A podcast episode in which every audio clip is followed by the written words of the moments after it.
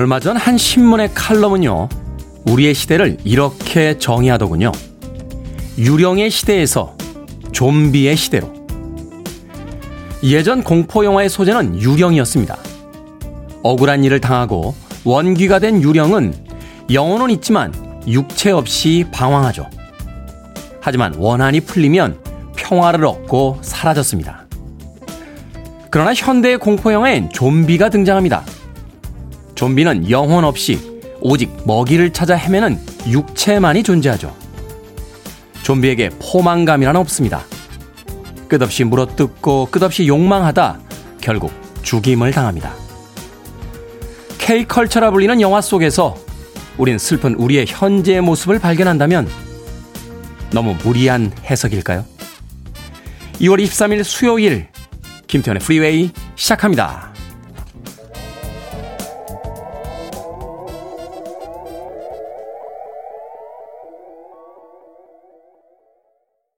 빌보드 kid의 아침 선택 김태훈의 프리웨이 저는 클 태 자 쓰는 테디 김태훈입니다. 오늘 오프닝 곡은 카스의 매직으로 시작했습니다. 김용민님 굿모닝 아침 인사 건네주셨고요. 이수연님 굿모닝 테디 겨울 같은 봄이 옵니다. 낮에도 춥다니 건강관리 잘하세요 하셨습니다. 아직 겨울입니다. 아직. 가끔요 요새 거리에 나가보면 날씨가 잠깐 반짝 따뜻해졌을 때 오랜 겨울이 좀 지겨웠는지 그 봄옷을 입고 나온 젊은이들을 보게 되는데 아직까지 겨울 끝나지 않았습니다. 정경아님, 굿모닝 테디 오늘이 마지막 추위겠죠? 라고 하셨는데 아닐걸요. 꽃샘 추위 남아 있습니다. 겨울이 그렇게 호락호락하고 만만한 계절이 아닙니다. 아, 봄을 기다리는 마음은 저도 마찬가지입니다만 너무 이런 마음에 감기들 걸리지 않도록 조심하십시오. 요즘 같을 때는 사실 코로나가 아니라 감기만 걸려서 열만 조금 나도 갈 수 있는 곳이 제한되잖아요. 완전히 겨울이 지나갈 때까지는 조금 따뜻하게 보내보는 것이 필요하지 않나 하는 생각이 듭니다.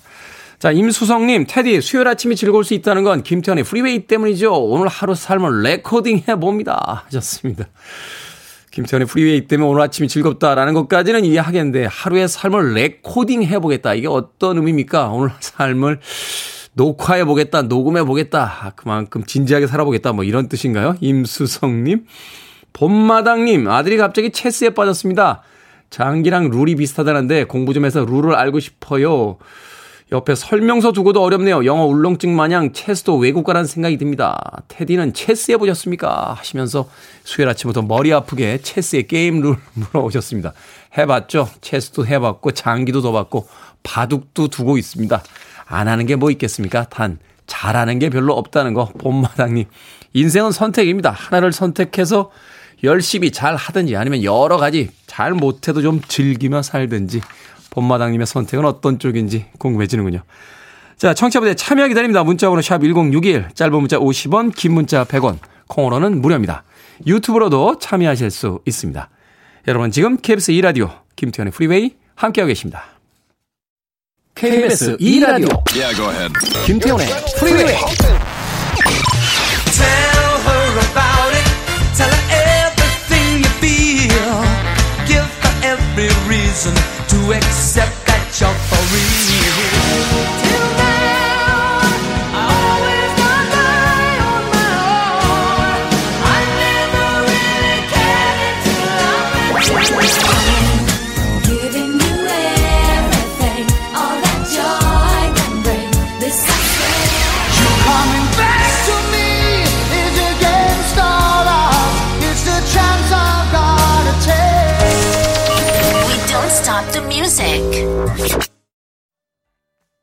떠나간 연인에게 돌아오라고 노래 부르기에는 너무 밝은 분위기 아닌가요? 맨하탄 트랜스퍼의 Baby Come Back to Me 들이었습니다. 뭐 현존하는 최고의 예, 아카펠라 그룹이다 이런 평을 받고 있죠. 맨하탄 트랜스퍼 Baby Come Back to Me 들이었습니다. 자 원영민님 안녕하세요. 오늘은 택배하는 남편의 42번째 되는 생일날입니다. 요즘 코로나 확진자도 많이 나오고 해서 걱정이 되네요. 마스크 하루에 3개, 4개 갈아 끼면서 일하는 남편 생일 축하해 주세요 하셨습니다. 택배를 하시는데 아무래도 어, 이홈 많으시고 하다 보니까 땀에 젖어서 마스크를 하루에 3개씩, 4개씩 갈아 끼신다고. 원영민님, 음, 남편분 생일 축하한다고 제 대신 꼭 전해주시길 바라겠습니다. 편의점 상품권 보내드릴게요. 어, 모자란 마스크 사서 꼭 남편에게 전해주시길 바라겠습니다. 자, 심지연님, 경단녀로 있다가요, 7년 만에 죄 취업을 하다 보니 요즘 너무 피곤해 몸이 적응할 동안 반찬들을 마트에서 사 먹고 있습니다. 6살 딸이요, 와, 김치찌개도 반찬들도 다 맛있어. 엄마 요리 짱! 했는데, 그걸 듣던 10살 딸이, 엄마 요리 짱이 아니라 마트 반찬 가게 아줌마 솜씨가 짱이야. 합니다. 우리 큰딸 제 안티는 아니겠죠? 딸들아, 엄마가 회사 적응할 동안만 반찬 가게 도움 좀 받자. 라고 하셨습니다. 심지어님. 6살 딸까지는 어떻게 넘어갔는데 10살 딸이 눈치를 챘군요. 글쎄요, 이럴 때 흔히 이제 어머니들이 약간의 죄의식 같은 거 느끼시는 것 같은데 저는 반찬 가게 사용하는 거 그렇게 나쁘지 않다라고 생각이 됩니다. 자녀들 입장에서요, 엄마가 정성스럽게 해준 맛없는 반찬보다는요, 그냥 사온 맛있는 반찬 가게, 맛있는 반찬이 훨씬 더 낫습니다. 예, 어머니, 예, 정성이 중요할 때도 있지만 맛이 중요할 때도 있습니다. 바쁜 직장 생활 하시면서 막 날림으로 반찬 만들고 정신없이 피곤하시기에 예, 반찬 만드시는 것보단 그냥 가볍게 반찬 가게에서 반찬 사오시는 거 저는 나쁘지 않다라고 생각이 돼요. 여러분들은 어떻게 생각하시는지 모르겠어요. 근데 우리나라에서는 이 부모가 되면 자녀들에게 꼭 정성을 베풀어야 된다라고 하는데 그 정성이 바로 회사에서 열심히 일하고 계신 거잖아요. 어, 회사에서 열심히 일하시고 받아온 월급으로 맛있는 반찬 사오시면 그것도 정성입니다. 너무 마음속에 담아두지 마시길 바라겠습니다. 심지어님에게 마트 상품권 보내드립니다. 마트에 갇혀서 맛있는 반찬 많이 사다가 딸들에게 주시길 바라겠습니다. K123330657님. 어제 몸이 안 좋아서요. 하루 종일 누워 있는데 저녁에 남편이 웬일로 세탁기를 돌리는 겁니다. 그래서 모르는 척하고 있었는데 아침에 보니 자기 작업법만 세탁기 돌린 거 있죠? 어떻게 저럴 수 있을까요? 하셨습니다. 아침부터 또한 저의 종족을 대표해서 예, 대신해서 사과의 말씀 드리겠습니다. 어떻게 그럴 수 있는 걸까요? 뭔가 이유가 있지 않았을까요? 작업복에 뭔가 안 좋은 게 많이 묻어 있다거나 물이 빠진다거나 혹은 털이 많이 빠지는 작업복이라 다른 세탁물과 넣으면 아, 혹시라도 피해를 줄까봐 깊은 마음에 저는 남편분이 자신의 작업복만 세탁기에 빨았다고 생각이 됩니다. 아니면 어쩔 수 없고요. 예, 치킨 한 마리 보내드립니다. 남편 오실 시간에 혼자 맛있게 드시고 나는 이라고 하면은 작업복은 혼자 빨았으니 치킨도 혼자 먹겠다라고 이야기해 주시길 바라겠습니다. 치킨은 역시 혼치 아니겠습니까? 콩으로 오셨는데요. 샵 1061로 다시 한번 이름과 아이디 보내주시면 모바일 쿠폰 보내드립니다. 짧은 문자는 50원, 긴 문자는 100원입니다. 자, 손은시님의 신청곡으로 합니다. 버즈의 턴, 턴, 턴.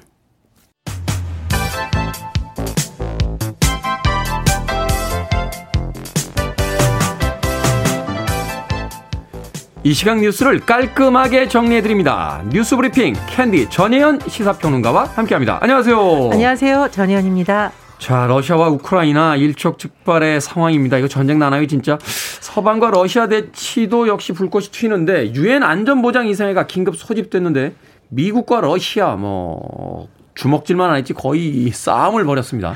그렇습니다. 이 우크라이나 돈바스 지역이 굉장히 복잡한 상황인데 친러 세력과 정부군이 계속 대치를 하고 있는 상황인데요. 이 가운데서 도네츠크, 루가스크 인민공화국을 이른바 친러 세력 중심으로 선언을 했고 푸틴 대통령이 승인한 데 이어서 이들 지역에 평화 유지군을 파견하겠다. 이 움직임을 놓고 굉장히 거친 설전이 벌어진 것으로 전해졌습니다. 네. 푸틴 대통령은 이 군의 명칭을 평화 유지군이라고 명명을 했잖아요. 그런데 이 유엔 안전보장 이사회에서는 이 평화 유지군 자체에 대해서도 설전이 벌어졌죠. 왜냐하면 이 군의 성격을 어떻게 하느냐에 따라서 말 그대로 주권 국가에 대한 침해이냐 아니면 정당한 방위 성격의 군 파견이냐가 나뉘어질 수가 있는 건데 일단 미국의 입장을 살펴보면 이 표현은 제가 쓴 표현이 아니라는 걸 미리 말씀을 드립니다. 자, 푸틴 대통령이 언급한 평화 유지군에 대해서 허튼 소리다.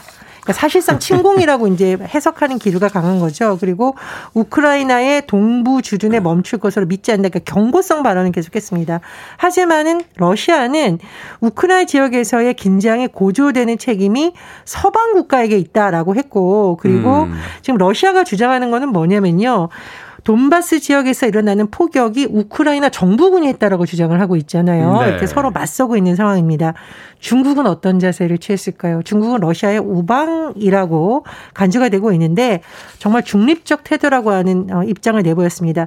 대화를 중국도 국경 문제가 많기 때문에 이거 어느 한쪽 편을 들기가 쉽지가 않죠. 그렇습니다. 뭐 대화를 통한 사태 해결을 촉구한다 정도로만 지금 입장을 밝혔는데 이 미국과 러시아가 당초에는 24일 외교장관 회담을 할 것 으로 알려지면서 이 자리에서 무슨 논의가 될 것으로 알려졌는데요. 오늘 아침 제가 방송 직전에 나온 또 속보를 보면 미 국무부에서 우크라이나에 대한 러시아의 침공 시작으로 러시아 외무장관과의 만남은 무의미해졌다라고 발표하면서 사실상 이 외교장관 회담도 결렬될 것이 아니냐. 그렇다면 이제 대화 채널이 계속 줄어드는 것이죠. 협상 결렬은 곧 무력 충돌이라고 봐야 되는 건데요. 아, 그럴 가능성이 높아졌다 이런 해석이 나오고 있습니다. 그리고요, 참 안타까운 소식인데 이 우크라이나의 돈바스 지역에서는 정부군하고 친러 반군의 교전이 사실은 이미 시작이 내부에서 됐는데 이 외신 보도를 보니까요. 이 방군 공격으로 정부군 병사 두 명이 이미 사망했고요. 아. 이 지역에서 지금 민간인 피해 소식도 전해진다고 합니다. 도네츠크 지역에서 민간인 한 명이 사망했고요. 어, 또 다른 방군 장악 지역인 루간스크에서도 민간인이 다친 것으로 집계된다고 외신들이 보도하고 있어서 어, 군뿐만 아니라 민간인 피해도 계속 우려되는 상황입니다. 이 푸틴 러시아 대통령이 군과 관련한 입장을 이미 밝혔는데 이제 의회에서 어떤 해외 파병 승인을 받았는데 상원에서 이미 파병 승인을 받았다고 합니다. 그런데 이 푸틴 대통령의 말이 좀 묘해요. 이 파병안이 승인된 뒤 기자들에게 뭐라고 설명을 했냐? 돈바스, 도네츠크, 루간스크 인민공화국의 요청이 있을 경우 군사 지원을 제공할 것이다. 네. 이 말은 파병을 염두에 두고 여러 가지 절차는 마련해 뒀는데 최종 시기는 조율을 하면서 어 우크라이나가 나토에 가입하는 것을 포기하려는 마지막 전술을 쓰는 것이 아니냐 이런 여러 가지 해석이 나오고 있습니다. 지금 미국에서는 음, 푸틴 대통령을 뭐 강력히 규탄하면서 바이든 대통령이 여러 가지 경제적 제재에 대한 입장을 이미 밝힌 상황인데요. 어쨌든 이 국제 정치가 참 비정하다는 생각이 듭니다. 우크라이나가 워낙 지정학적으로 또 뭐 여러 가지 풍부한 자원으로 인해서 역설적으로 굉장히 힘든 역사를 보낸 것으로 알려지고 있는데요. 어쨌든 민간인 사망이라는 가슴 아픈 소식을 전하는 일이 좀 줄어들었으면 하는 바람입니다. 경제 제재는 나중에 이제 발동이 될 어떤 제재이기 때문에 실질적으로 이제 전쟁 억제가 얼마나 될지 모르겠고 또 전쟁이라는 게 우리가 알고 있는 것처럼 군인들보다 민간인 사망자가 항상 더 많은 거잖아요. 그렇습니다. 어떤 명분을 내세우든 사실 민간인 사망은 정당화될 수가 없겠죠. 이런 마음 아픈 소식이 계속 전해져서 국제사회가 관심을 갖고 있습니다만 외교적인 채널은 줄어드는 것 아닌가 또 이런 우려도 나오고 있습니다. 자, 우리 정부도 이 사태에 대해서 긴급회의 어제 소집했습니다. 예, 문재인 대통령이 어제 국가안전보장회의 NSC와 대외경제 안보 전략회의를 동시에 주장을 했습니다. 문 대통령의 입장을 요약을 해보면 우크라이나의 주권은 존중되어야 하고 대화를 통한 평화적 해결 방안에 적극 모색해야 된다는 거고요. 특히 중요한 점이 있죠. 우크라이나 거주 교민의 보호 철수의 만전을 기하라는 점입니다. 이 회의에서는 우리 국민에 대한 안전 확보 대책이 집중 논의됐다라고 하는데요. 지금 체류 중인 국민이 우크라이나 현재 남아 있는 국민 한 63명 63명 정도로 알려져 있고요. 네. 또 이와 더불어서 사실 경제 분야에 대한 대책도 폭넓게 논의된 것으로 전해지고 있습니다. 네, 유럽 쪽은 지금 뭐 석유부터 시작해서 난리더군요. 자, 대선 소식입니다. 야권 단일화가 결련된 이후에 두 후보 측의 신경전이 계속이 되고 있습니다. 윤석열 후보, 안철수 후보, 뭐 여기에 이준석 대표까지 이제 논평으로 끼어들어오면서 굉장히 감정적으로 안 좋아지고 있는 것 같은데요. 지금 TV 토론이 이미 진행됐을 때 보면 국민의당 안철수 후보가 국민의힘 윤석열 후보에게 날카롭게 정책 질문한 다음에 대답하는 동안 고개 절레절레 하면서 네. 잘 모른다라는 식의 반응을 보인 적이 있고요. 소위 인터넷 짤로 지금 굉장히 많이 이렇게 돌고 그렇습니다. 있죠. 그리고 이제 안철수 대선 후보가 어제 부산에 찾았어요. 부산에서 4번 타자 스윙 야구 방망이를 치는 모습을 보였고 시민들이 물어보니까 이 단일화 결렬에 대해서 뭐라고 얘기를 했냐 무서워서 도망갔다 윤석열 후보가 아. 도망갔다는 식으로 답변을 했습니다. 그런데 이 답변을 뭐 나온 기사라든가 이런 것을 보면서 국민의힘 이준석 대표가 본인의 SNS에 리을 이응 키읔 키읔 네 글자만 치세요라고 하는데 요즘 이게 줄임 표현이잖아요. 그렇죠. 리을 이응은 리얼 정말 이 키읔키읔은 왜 그냥 크크 웃는다라고 해서 비웃는 웃음이죠. 예, 이것이 뭐 조롱하는 거 아니냐 안철수 대표를 이런 해석이 나오고 있어서 또 국민의당에서 반발이 나왔죠. 이진석 대표가 윤석열 후보 낙선 운동 산맹을 하고 있다라는 식으로 꼬집는 반응이 나오고 있습니다. 음. 양측의 신경전이 굉장히 거칠어지고 있는데요. 이제 다만 여론 조사를 보면 어 일단 한길 리서치가 폴리니스에 의뢰한 19일에서 21일 여론조사 결과를 보면 이재명 후보가 42.6%, 윤석열 후보가 42.7%니까 완전히 초접전인데 네. 조금 주목할 부분이 있습니다. 안철수 후보가 단일화 결렬을 20일 오후 2시 정도에 선언을 했는데요. 그 전에 응답층에서는 윤석열 후보가 앞섰는데 결렬 선언 이후에는 이재명 후보가 윤석열 후보에 조금 앞선다. 그래서 음. 이 결렬이 조금 영향이 있지 않겠냐는 분석이 나오고 있고요.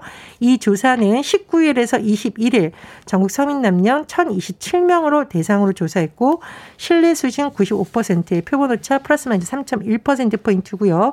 유무선 임의 걸기 방식으로 이루어졌습니다. 자세한 사항은 중앙선거 여론조사심의원회 홈페이지를 참조하시면 됩니다. 앞으로도 두 번의 TV 토론이 남아 있으니까 계속 그 변화치를 좀 봐야 될 것 같습니다. 최근 소아 청소년의 코로나 확진 큰 폭으로 증가, 증가하고 있다고요? 예, 지난주 전체 확진자 가운데 18세 이하 소아와 청소년의 비중이 27.3%에 달한다고 우와. 하고요. 특히 백신 접종 대상이 아니었던 11세 이하의 발생률이 매우 높다고 합니다. 그런데요, 소아 청소년이 확진되면은요, 같이 사는 사람들도 바이러스에 노출될 가망성이 큰데. 가족들이 다 그 공통 감염이 돼가지고 자체 격리하시는 분들 굉장히 많더라고요. 그리고 이제 할아버지 할머니 이른바 노령층에 같이 살 경우에도 바이러스에 노출될 이런 여러 가지 위험성이 지적되고 있다라고 합니다. 이 지금 다만 전문가들이 너무 우려하지 말고 뭐 해열제를 복용하거나 잘 쉬어야 된다라고 조언을 하고 있는데 다만 기저질환을 앓고 있는 경우나 영유아가 먹지 못하는 상황이 된다면 병원 진료가 필요하다 이렇게 조언하고 있습니다. 자, 오늘의 시사 엉뚱 퀴즈 어떤 문제입니까? 예, 윤석열 후보와 안철수 후보의 신경전 소식 전해드렸습니다. 이럴 때일수록 국민들은 공약을 눈을 부릅뜨고 지켜봐야겠습니다. 그렇죠. 자, 부릅뜨고 하니 떠오르는 가수가 있네요. 부릅뜨니 수피어스 아, 누굴까요? 유명한 여가수죠. 네. 브리트니 스피어스입니다. 며칠 전에 우리 돈 약 170억 원을 받고 브리트니 스피어스가 이것 출판을 계약했다고 합니다. 지난 경험을 돌이켜 생각하며 적은 기록인 이것은 무엇일까요? 1번 회고록, 2번 하드록, 3번 보도블록, 4번 알록달록. 정답 아시는 분들은 지금 보내주시면 됩니다. 객관식이지만 재미있는 오답 포함해서 총 10분께 아메리카노 쿠폰 보내드립니다. 부릅더니 스피어스 라는 패러디의 닉네임으로 유명한 브리트니 스피어스. 우리 돈 약 170억 원을 받고 이것을 출판하기로 계약을 했다는데요. 지난 경험을 돌이켜 생각하며 적은 이것 무엇일까요? 1번은 회고록, 2번은 하드록, 3번은 보도블록, 4번은 알록달록 되겠습니다. 문자번호 샵 1061, 짧은 문자 50원, 긴 문자 100원, 콩으로는 무료입니다. 뉴스 브리핑 전혜연 시사평론가와 함께했습니다. 고맙습니다. 감사합니다.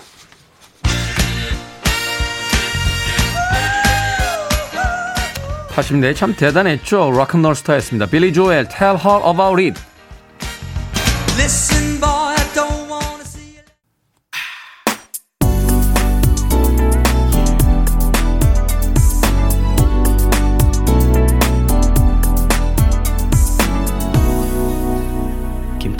Freeway. 분위기 괜찮죠? 루시퍼의 Don't Mess With My Man 들으셨습니다. 자, 오늘의 시사 엉뚱 퀴즈. 지난 경험을 돌이켜 생각하며 적은 기록인 이것은 무엇일까요? 정답은 1번 회고록 되겠습니다. 회고록. 자, 0612님, 회고록이요. 언젠가는 우리도 코로나를 회고할 날이 오겠죠. 하셨는데, 이제 조금 끝이 보이는 듯 합니다. 조금만 더 잘 버텼으면 하는 생각 해봅니다. 손민수님, 별책부록. 예전에 잡지 사면 이런 거 참 많이 줬습니다. 하셨습니다. 예전에는 이 별책부록 때문에 참 잡지 사려고 말하자면 이제 주객이 바뀐 거죠. 여름철이 되면 아이들 잡지에서는 물놀이 용품 이런 거 한참 별책부록으로 끼워줬었고 또 새학기가 되면 뭐 학용품들 또 여성 잡지나 이런 거뭐 화장품이나 무슨 이런 여성용품들 굉장히 많이 별책 부록으로 어, 주었던 시절인데 이제는 별책 부록이 거의 없는 것 같아요. 어, 잡지가 예전만큼 사실은 팔리지 않기 때문에 별책 부록도 그렇게 많지 않지 않는 게 아닌가 하는 생각 해보게 됩니다. 별책 보기 예전엔 재미가 쏠쏠했는데 말이죠. 자, 0990님, 도록입니다. 추워요. 문 잘 닫고 다녀요. 하셨습니다. 요새처럼 추울 때 카페 같은데 그 입구 쪽에 앉아 있는데 손님들 왔다 갔다 하면서 문 잘 안 닫으면 작은 다툼 같은 거 생길 수 있습니다. 남들을 위해서라도 문 꼭 잘 닫고 다니시길 바라겠습니다. 박소영님, 테디 어록. 테디 책 한 번 내주세요. 하셨습니다. 아, 저의 어록책이요? 제가 언젠가 한번 말씀드렸죠. 이 어록이라는 건 좋은 이야기라고 무조건 전해지고 책을 낼 수 있는 게 아닙니다. 이거는 굉장히 훌륭한 사람이 돼야지만, 예. 링컨 대통령이나, 아, 혹은 뭐, 스티브 잡스 아저씨가 한 이야기 저도 늘 합니다. 하지만 제 이야기는 세상 사람들이 안 전하죠. 어, 왜냐면 이제 저는 그만큼 훌륭한 사람이 아니니까요. 어록은 뭐, 어, 제가 책을 낼 수는 없습니다만, 저는 잘생겼으니까, 예, 그걸로, 어, 만족하면서 살아가도록 하겠습니다. 박소영님. 자, 방금 소개해드린 분들 포함해서 모두 10분에게 아메리카노 쿠폰 보내드립니다. 당첨자 명단, 김태훈의 프리웨이 홈페이지에서 확인할 수 있습니다. 콩으로 당첨이 되신 분들은 방송 중에 이름과 아이디 문자 보내주시면 모바일 쿠폰 보내드리겠습니다. 문자 번호는 샵1061, 짧은 문자는 50원, 긴 문자는 100원입니다. 자, 0379님의 신청곡입니다. 필 콜린스, Against All Odds.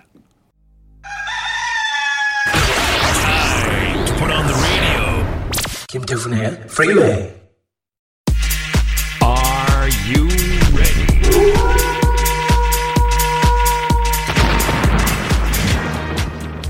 청취자 김은님의 표현에 따르면 스마트하면서 시크한 답변이 돋보입니다. 결정은 해드릴게 신세계 상담소. Barbara Streisand. 유튜브로 초록별님 아직 추운데 이번 주에 세탁소에서 겨울 패딩 세탁 세일한대요. 맡길까요? 아니면 아직은 맡기지 말까요? 아직 맡기지 마세요. 겨울 안 끝났다고요. 이 추위 지나도 꽃샘 추위 찾아옵니다.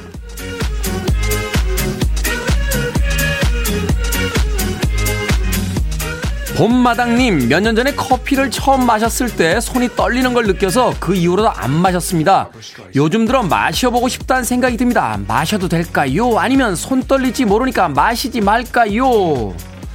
마시고 싶으니 일단 마셔봅시다. 손 떨리면 그때 다시 끊죠 뭐.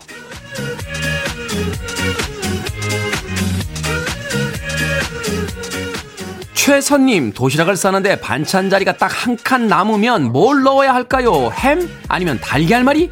달걀말이 가공육보단 자연식 달걀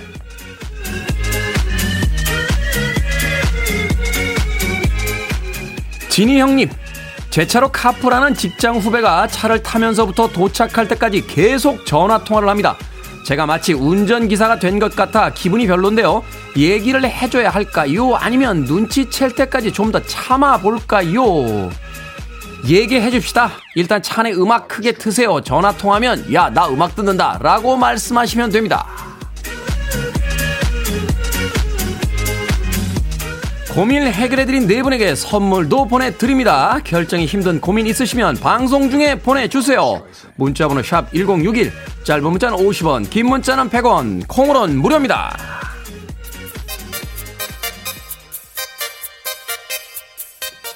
헤이즐 딘입니다. Searching. You're listening to one of the best radio stations around. You're listening to 김태훈의 프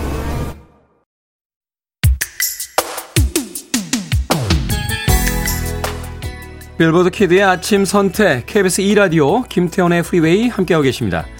1부 끝곡은 조이 로렌스의 Stay Forever 듣습니다. 저는 잠시 후 2부에서 뵙겠습니다.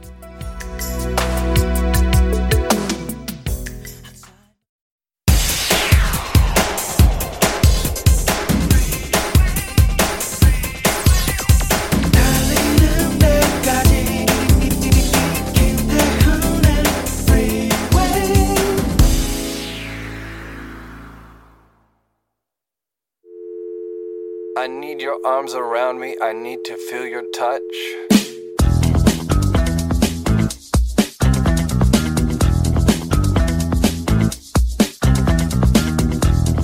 선거 벽보 주의문. 이 선거 벽보는 공직선거법 제64조 규정에 의하여 후보자 또는 정당이 작성 제출하여 선거관리위원회가 첩보한 것입니다. 정당한 이유 없이 선거벽보를 훼손, 철거한 자는 공직선거법 제240조 규정에 의하여 2년 이하의 징역 또는 400만원 이하의 벌금형 처벌을 받게 됩니다.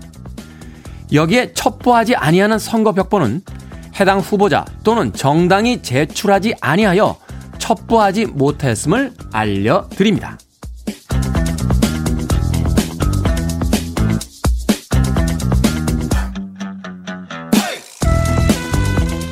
뭐든 읽어주는 남자. 오늘은 청취자 1928님이 보내주신 선거벽보 주의문 읽어드렸습니다. 요즘 길을 걷다 보면요. 선거용 벽보를 쉽게 볼 수 있는데 도대체 누가 훼손하나 싶지만 뉴스에서는 간간히 벽보 훼손범 소식이 들리곤 합니다. 마음에 들지 않는 후보라 보기 싫어서 걸리적거려서 술김에 이유도 다양하던데요. 국민들의 알 권리와 선거운동의 자유를 방해하는 행위라는 거 꼭 좀 아셨으면 좋겠습니다. 어떻게 세상 모든 게 다 내 뜻에 맞고 마음에 들겠습니까? 그럼에도 불구하고 대다수의 사람들은 룰을 지키고 서로를 받아들이며 살아갑니다. 대한민국은 민주공화국이죠. 생각이 다른 사람들이 같이 어울려 살아간다는 뜻입니다.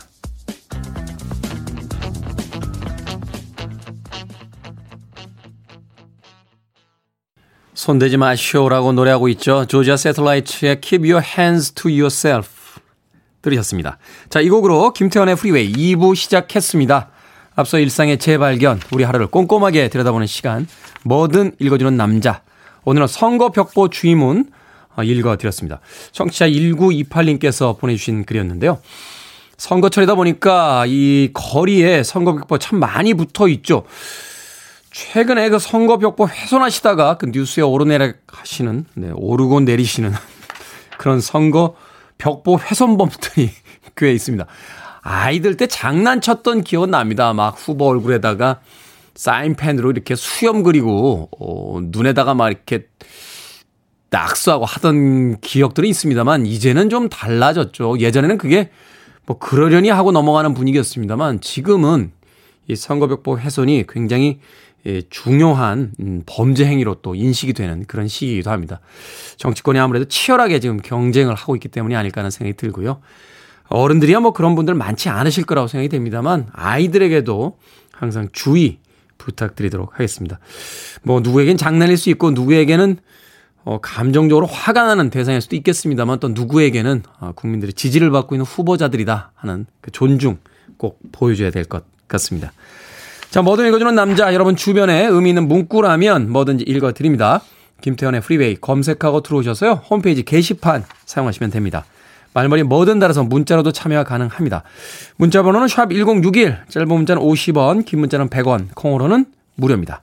오늘 채택되신 청취자 1928님에게 촉촉한 카스테라와 아메리카노 두 잔 모바일 쿠폰 보내드리겠습니다.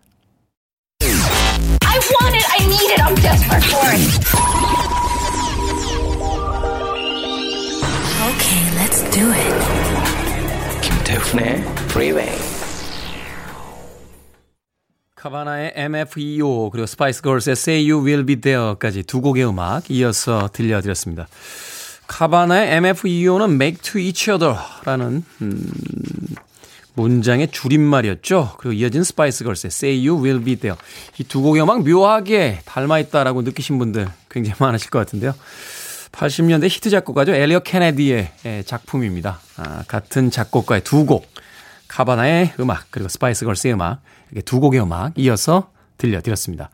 자, 8670님, 저 그동안 샵 1062로 문자 보내고 있었습니다. 좋습니다. 제 발음에 문제가 있었던 거죠. 어, 8670님이 무슨 죄입니까? 그동안 얼마나 많이 보내셨습니까? 예. 한 번 보낼 때 짧으면 50원, 길면 100원이니까. 제가 한 천 원 정도는 어떻게 보상을 해드려야 되지 않나 하는 생각을 해보게 되는데 8660님 따뜻한 아메리카노 모바일 쿠폰 한 장 보내드리겠습니다. 이 정도면 보상이 되지 않을까요? 어, 몇 개나 문자를 보내셨는지 모르겠습니다만 샵 1061입니다. 샵 1061. 자 2366님 지금 엄마 이모 사촌이랑 경주에 유적지 공부 여행 떠나는 중입니다. 오랜만에 뵙는 엄마가 출근길마다 듣는 라디오 하면서 들려주시는데 귀에 쏙쏙 들어오네요. 고민은 아니고요. 엄마 혼자의 출근길에 즐거움이 되어주시는 것 같아 감사합니다. 하셨습니다. 2366님, 경제 유적지 공부하는 거 맞습니까? 그냥 가족들끼리 재밌게 놀러 가신 거 아닌가요? 경주에 가본 지 참 오래되네요. 어, 예전에, 아, 수학여행 때 가고 안 가봤으니까 정말 오래됐네요. 많이 변했겠죠? 2366님에게 주유상품권 보내드릴게요. 운전하고 가셨는지 기차를 타셨는지 모르겠습니다만 혹시라도 운전하고 가셨으면 기름값 보태시길 바라겠습니다. 2366님. 자, 조금준님, 오늘은 짬을 내서 사무실에서 다시 듣기로 시사평론가님 목소리도 듣고 제 이름도 듣고 제 생일 사연도 오프닝 인사에도 제 이름을 가끔 듣게 됩니다. 한 번도 먹지 못한 커피가 오늘 유독 땡기네요. 여러 일로 피곤한 오늘 테디가 쏴주는 커피 한 잔이 많은 위로가 될 것 같습니다. 생일에 커피 한 잔은 주실 줄 알았다니까요. 하셨습니다. 사무실에서 다시 듣기로 들으실 때 뭐 아침에 일부에 하는 이제 시사평론가님의 목소리도 듣고 제 이름도 아 제 이름이 아니죠 조금준님 이름 불러드리는 것도 듣고 생일 사연도 들으셨는데 제가 커피를 안 보내드렸나요? 조금준님 커피 보내드릴게요. 어, 따뜻한 아메리카노 모바일 쿠폰 한 장 보내드리겠습니다. 샵 1061로 이름과 아이디 보내주셔야 저희들이 모바일 쿠폰 보내드립니다. 짧은 문자는 50원, 긴 문자 역시 100원입니다. 아, 장이라고 닉네임 쓰셨네요. 동생이 자취해서요. 자취방에 가보니까 난리도 아닙니다. 옷은 뱀 허물 벗듯 여기저기 벗어놓고 냉장고 안엔 생수만 있고 싱크대엔 설거지 산이 쌓여 있습니다. 동생 밑반찬 좀 만들어주고 가야겠어요. 하셨습니다. 이야, 좋은, 좋은 누나? 좋은 언니인가요? 남동생인가요? 여동생인가요? 알려주질 않으셨는데. 동생 자취방, 자취방이 원래 그런 거 아닙니까? 어, 자취방, 냉장고 안에 냉수만 있으니 얼마나 다행입니까? 그 안에 유통기한 지난 음식들 없는 것만으로. 저도 예전에 학교 다닐 때 자취도 좀 하고요. 혼자서 살 때도 있었는데 그때 생각해 보면 어, 제가 내린 결론은 뭘 안 가지고 있는 게 제일 좋습니다. 예, 옷도 종류 많으면 집안 엉망되고요. 뭐 집에서 뭘 좀 해먹겠다라고 음식 사다 놓으면 더 엉망이 됩디다. 예, 그래서 제가 워낙 집에 뭘 안 가지고 있어서 가끔 친구들이 놀러 오면 그런 얘기 했어요. 야, 모텔이냐? 냉장고에 아무것도 없고, 옷장에도 아무것도 없고, 뭐 그랬던 예전 기억이 나는군요. 8995님. 아쉽게도 저는 누나나 형이 없어서 제 자취방에 뭘 그렇게 만들어주거나 갖다 준 사람은 없었습니다. 기왕 오신 김에 청소 좀 해주시고요. 맛있는 반찬도 좀 해주고 가시는 건 어떨까 하는 생각이 드는군요. 닉네임 장이라고 쓰셨는데. 자, 7322님의 신청곡으로 합니다. Heart Alone.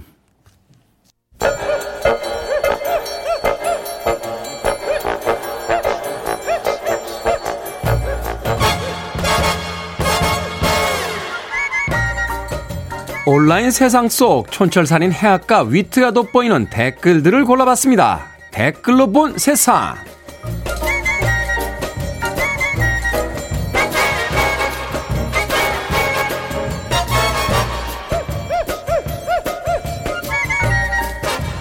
첫 번째 댓글로 본 세상 160억 원 상당의 금괴를 숨겨 국내외로 몰래 유통한 60대 남성이 징역형을 선고받았습니다. 여러 사람을 금괴 운반자로 끌어들인 뒤 230, 230여 차례에 걸쳐 범행을 저질렀는데요. 학문에 금괴를 숨긴 뒤 세관에 신고하지 않는 수법을 쓰기도 했다는군요. 여기에 달린 댓글들입니다. 배영님, 이런 닉네임을 지어드리면 정말 안성 맞춤일 것 같습니다. 대장금. JMK님, 와, 대단합니다. 황금알을 낳는 거위가 실존 인물이었군요. 항문에 금괴를 숨겨서 160억 원 상당의 금괴를 가져왔다. 저는 싫어요. 돈 아무리 많이 줘도 난 안 맞아도 로또 살래.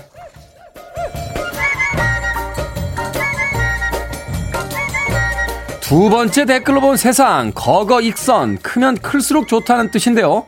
요즘 TV를 구입할 때 많이 쓰는 말이라고 합니다.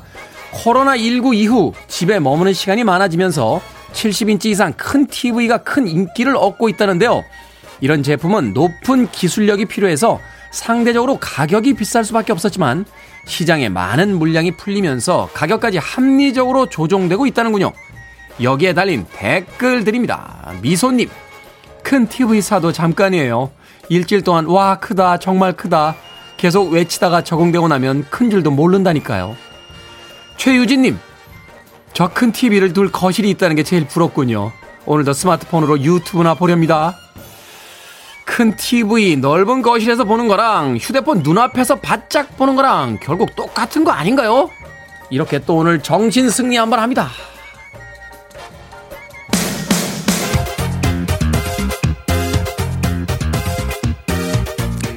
Indecent Obsession, Tell Me Something.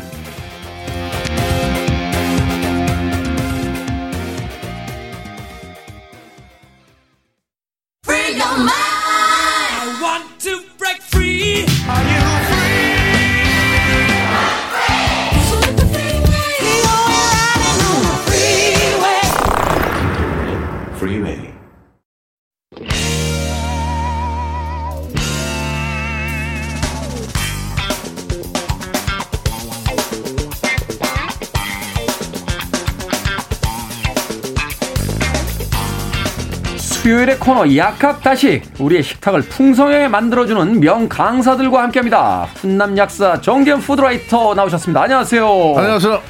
그리고 절세미녀 이보은 요리연구가님은 전화 연결로 만나봅니다. 여보세요. 안녕하세요. 요리연구가 이보은입니다. 네, 연구가님 코로나 검사 받고 현재 결과 기다리시는 중이라고요. 네.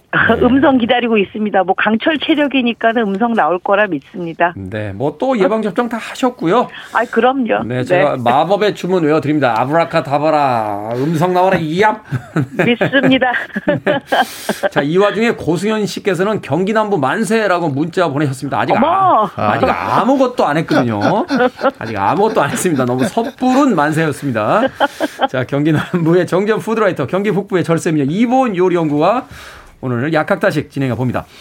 정재훈 약사님이요. 집에 이게 너무 많다면서 이걸로 하자고 하셨어요. 오늘의 요리 재료 바로 쌀국수입니다. 쌀국수. 연구가님, 이 쌀국수는 네. 정말 쌀로만 만듭니까?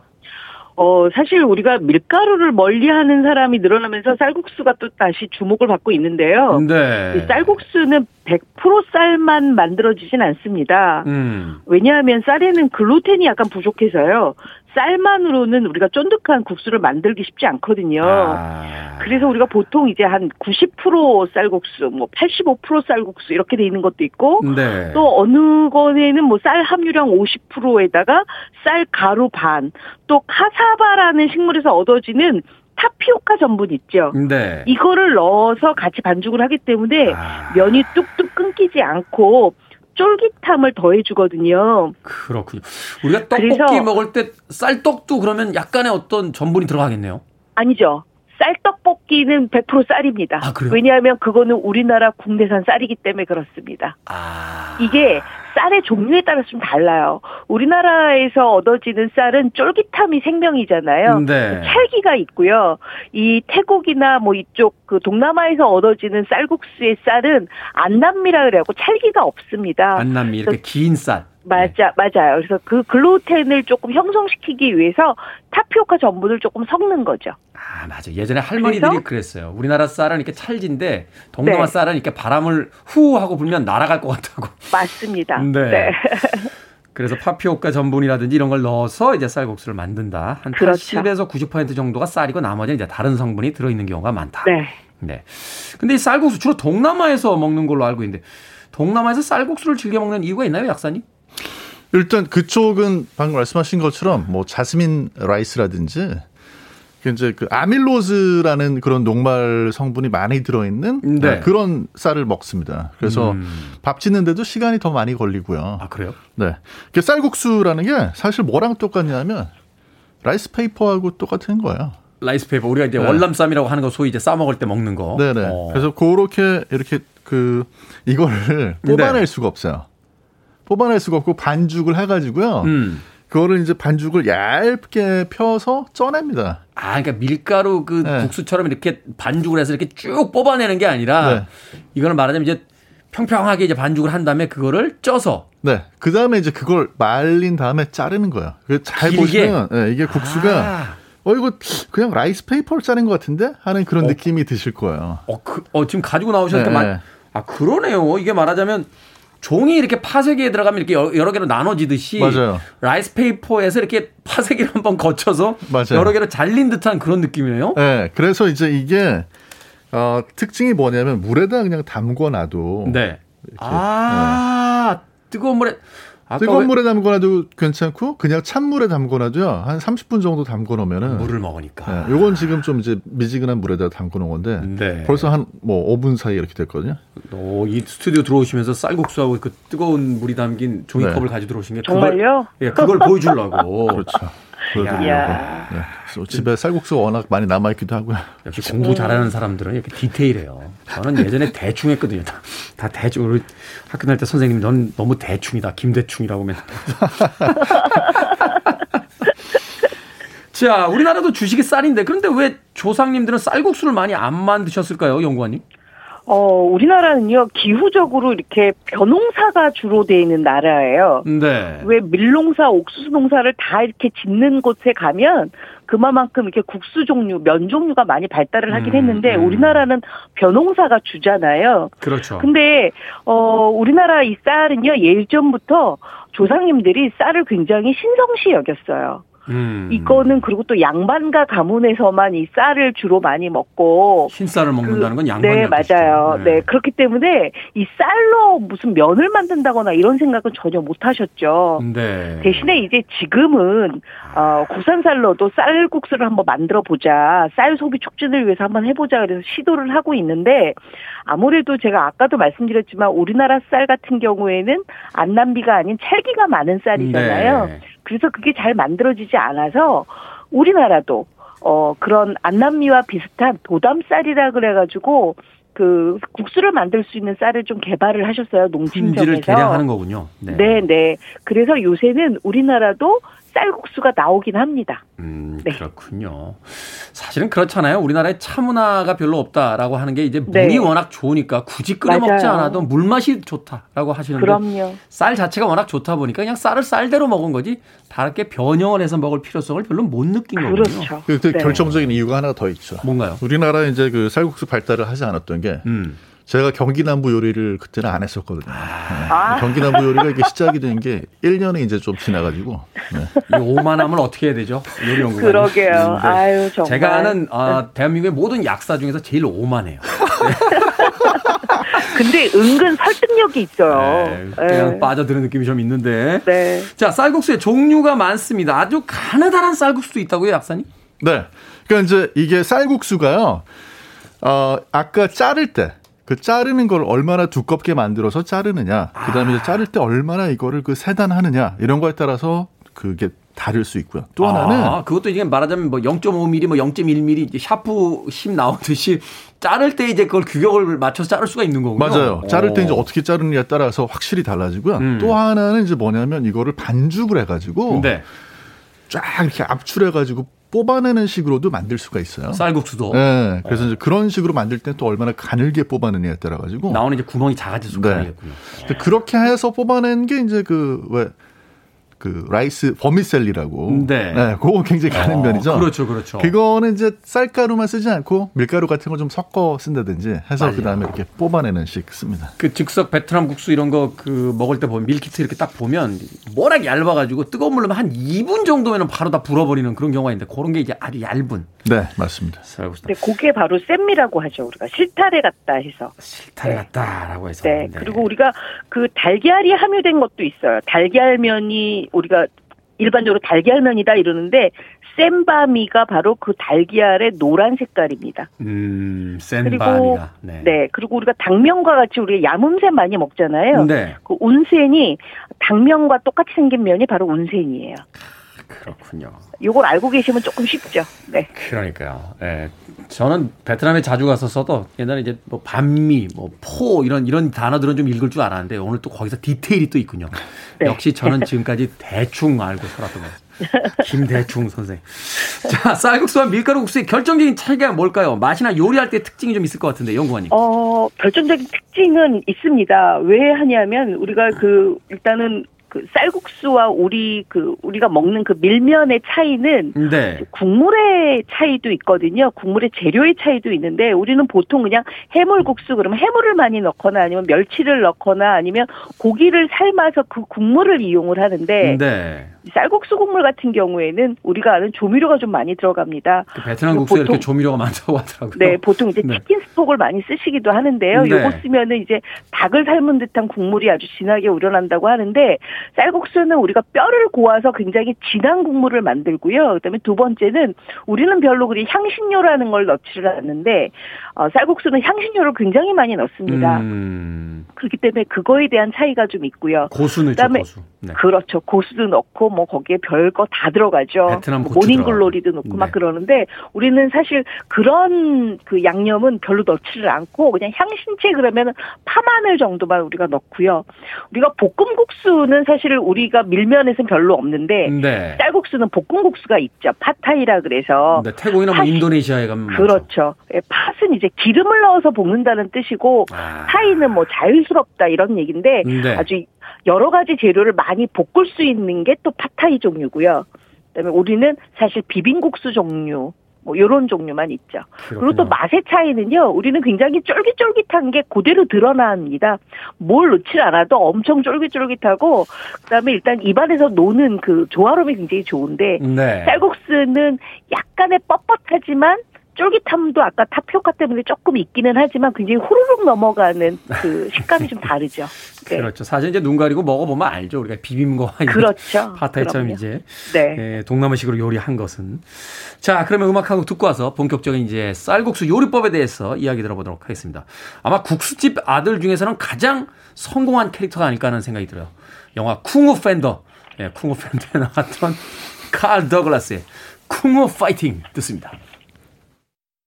성공한 쌀국수집 아들의 모험담을 그리고 있었죠. 어, 그 국수가 쌀국수였는지는 정확하지 않습니다만 어찌됐건 국수집 아들이었습니다.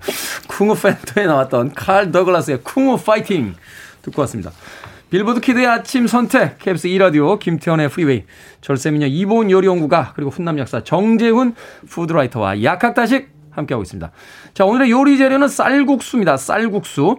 자, 쌀국수 요리, 요리법, 연구가님 좀 알려주시죠. 네, 저는 오늘 쌀국수 가지고요. 평범하지 않은 메뉴를 좀 알려드리려고 하는데요. 네. 제가 요거 해 먹어 보면서 야 나는 앞으로 쌀국수는 이렇게 해 먹어야지 마음 먹었던 메뉴기도 합니다. 음. 바로 쌀국수로 만든 죽입니다. 쌀국수로 죽을 해 먹어요? 네, 오. 정말 맛있습니다. 어떻게 해 먹습니까? 일단 김치 국물 한 반 컵 정도 준비를 하시고요. 다진 네. 소고기 한 세 큰술 정도 준비를 해서 참기름에 달달달 볶습니다. 여기에 다진 김치까지 같이 넣으시면 금상첨화겠지요. 네. 그리고 나서는 한 네 컵의 물을 붓고 팔팔팔 끓이고 나면 쌀국수 아까 왜 우리 정 약사님이 라이스페이퍼 자른 게 바로 쌀국수 같다 그렇게 말씀하셨잖아요. 네. 그거를 뚝뚝뚝 잘라서 넣습니다. 아, 잘라서 그래서, 길게 말고. 네. 음. 네, 그래서 약 20분만 끓이잖아요. 그러면 쌀국수가 퍼지면서 죽이 만들어집니다.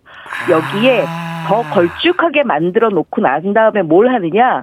달걀을 곱게 풀어서 줄알을 칩니다. 네. 그렇게 해서 만들어 잡수시면 굉장히 좋은데 마지막에 저는 고수를 굉장히 좋아해서 고수를 다져 넣기도 하는데 네. 고수가 싫으신 분들은 샐러리를 조금 다져 넣거나 샐러리. 그것도 없으시면 송송 썬 파를 쪽파를 듬뿍 음. 올려서 잡수시면 정말 맛있는 쌀국수 죽을 드실 수가 있습니다. 야, 약간 느낌은 우리가 닭 한 마리 먹고 나서 칼국수 먹고 마지막 국물에다가 왜 죽해 먹잖아요. 그렇죠. 바로 그 느낌인데요. 그 느낌이 확 드네요. 요게 씹히는 식감이 있어서요. 아. 오히려 이 쌀죽보다 훨씬 더 맛있습니다. 그렇군. 이거는 저도 한번 해볼 수 있을 것 같아요. 네, 꼭 해보시기 바랍니다. 저 지금 침 삼키는 거 들어보셨죠? 그러니까요. 저도 역시 침이 꿀꺽 넘어가는데. 자, 경기 네. 남부에서는 어떻게 요리합니까? 쌀국수. 저희가 이제 그 쌀국수를 가지고 여러 가지 요리를 시험해 본 결과 최적은 역시 밀키트를 사서 쓰는 게 좋다. 이런 결론을 내렸습니다. 네. 어떤 왜냐, 밀키트입니까? 왜냐하면요. 이게 뭐 베트남 국수, 월남 국수, 그다음에 뭐 팟타이 이런 거를 제가 이게 쌀국수를 사서 따로 해보려고 하니까 네. 돈이 너무 많이 들어요. 어. 소스도 따로 사야 되고. 어. 그래서 그리고 이제 뭐 이게 팔각 이런 걸 또 사면요 쓸 일이 없어요. 다 음. 버리거든요. 그래서 그렇죠. 저는 그, 그 양념 한 번 쓰고서는 또 자주 쓰는 양념들이 아니니까. 그렇죠. 어. 그냥 밀키트 사시고 음. 거기다 고수만 추가로 사세요. 고수만. 그래서 나중에 다 한 다음에 거기 나와 있는 대로 다 하신 다음에 고수만 팍팍 얹으면 음. 갑자기 이제 밀키트에 제일 약한 게 뭐냐면 그런 신선한 채소거든요. 아, 향료나 향이나 이런 게 약하죠. 그렇죠. 사실. 네. 냉동을 하건 냉장을 하건 어. 이미 이게 좀, 좀 시간이 지나다 보니까 향이 약해. 네. 그래서 그냥 고수만 사가지고 음. 그거를 뿌릴 때 경기남부식으로 뿌려주시면 음. 밀키트 같지가 않아요 음식이 quality가 확 달라집니다. 그러네요. 저도 사실 이제 밀키트 요리할 때 그냥 용기에다 뜨거운 물 붓고 이러면 그게 사실은 이제 펄펄 끓는 물이 아니기 때문에 좀 맛이 좀 그래서 물이나 다른 재료들은 이제 냄비에서 끓인 다음에 닭고기 가슴살 같은 거 조금 찢어 넣고 완전히 채소. 많이 넣은 다음에 네. 완전히 팔팔팔팔 끓을 때 면을 살짝 넣어서 익힌 다음에 딱 먹으면 진짜 일품 요리처럼 나오거든요. 아니 경기남부 그렇죠, 요리를 맛있죠. 하고 계시네요 지금 서울에서. 아, 네. 저도 서울에서 남부 쪽에 살고 있거든요. 자, 당면이나 소면을 넣는 요리들 많습니다. 당면이나 소면 대신 쌀국수 넣어도 맛있다. 이런 요리 있습니까, 연구원님? 아, 있죠. 우리가 왜 아주 유명한 부산의 어느 집 가면 갈비구이 하고 난 다음에 감자면 넣어서 먹잖아요. 그렇죠. 마찬가지로 불고기 하고 난 다음에 어 저 같은 경우에는 샌미를 넣습니다. 실타래처럼 아. 굉장히 가는 거. 그러면 굉장히 후루룩 먹을 수도 있고요. 그러네요. 그 아니면- 시간 오래 안 걸리니까. 그렇죠. 우리 당면하고 똑같은 온센을 넣어도 좋은데요. 요때는 이제 토마토라든지 아니면 구운 채소, 가지, 뭐 요런 것들 같이 해서 우리 샐러드 많이 먹잖아요. 네. 요럴 때 같이 이용하시면 훨씬 더 맛있기도 합니다. 네. 그렇군요. 사실 당면 넣으면 이제 면이 넓다 보니까 국물을 너무 빨아 먹어서 나중에 국물이 없어지는 네. 경우가 생기는데 네, 네. 쌀국수를 넣으면 아주 간단하게 해서 먹을 수 있다. 그렇죠. 네. 아, 경기 남부에서는 아이디어 있습니까? 아, 지금 너무 많은 분들이 제가 아까 말씀드린 레시피에 좀 저 실망하셔가지고 일단 네, 김치찌개 그게 정말 정말 그게 다예요. 우리 이소연 아, 작가. 정말 그게 다는 아니죠. 네, 어떻게 합니까? 김, 어, 김치찌개. 김치찌개. 뭐 김치찌개라든지 이런 데다 넣으셔서 드셔도 좋고요. 네. 집에서 간단하게 또 이제 어떨 때는 소스가 없잖아요, 집에. 그렇죠. 그럴 때는 이제 면 준비하셔가지고요. 면에다가 그 계란 볶음밥 만들듯이 네. 계란 준비하시고 대신에 국수에 그냥 달걀만 들어가 면 좀 볶음밥하고 달라가지고 식감이 음. 안 좋거든요. 그러네요. 그래서 마지막에 양파 좀 썰어가지고 넣으셔가지고 아, 네. 고추가 고- 네. 고추장 조금 첨가하고. 고추장은 넣으셔도 되고 저처럼 초딩 입맛이면 그냥 계란 간장. 아, 네, 이렇게 해서 계란간장. 양파 좀 넣어가지고 이렇게 드시면은 음. 약간 이게 중화풍 같기도 하면서 식감도 상당히 좋은 네, 음. 그런 국수, 계란 국수, 볶음 국수가 나옵니다. 그러니까 볶음밥 하는 대신 쌀을 빼고 그 쌀국수를 조금 이제 불려서 집어 넣으면 그렇죠. 좀 이국적이면서도 굉장히 맛있는 어떤 볶음 그렇죠. 음식이 또 완성이 된다. 고승현님께서는 살짝 경기 남부의 창피함은 경기 남부민의 몫인가요?라고 하셨습니다. 어찌됐건 밀키트를 통한 네. 네, 우리 생활의 편리함을 또 추구하는 경기 남부만의 어떤 철학이 있는 요리였습니다. 자, 약학다식 오늘의 재료는 쌀국수였습니다. 이보은 요리연구가 정재원 약사님과 함께했습니다. 고맙습니다. 감사합니다. 고맙습니다.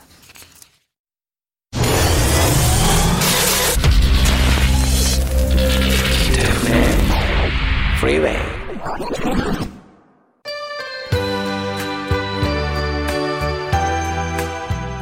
KBS 2라디오 김태훈의 프리웨이 오늘 방송 여기까지입니다. 그 곡은 유튜브로 강공주님께서 신청하신 곡이에요. 메이우드의 I'm in love for the very first time 듣습니다. 이 음악 들으면 왠지 하루가 좋은 일대로 가득 찰 것 같죠? 편안한 하루 보내십시오. 저는 내일 아침 7시에 돌아오겠습니다. 고맙습니다.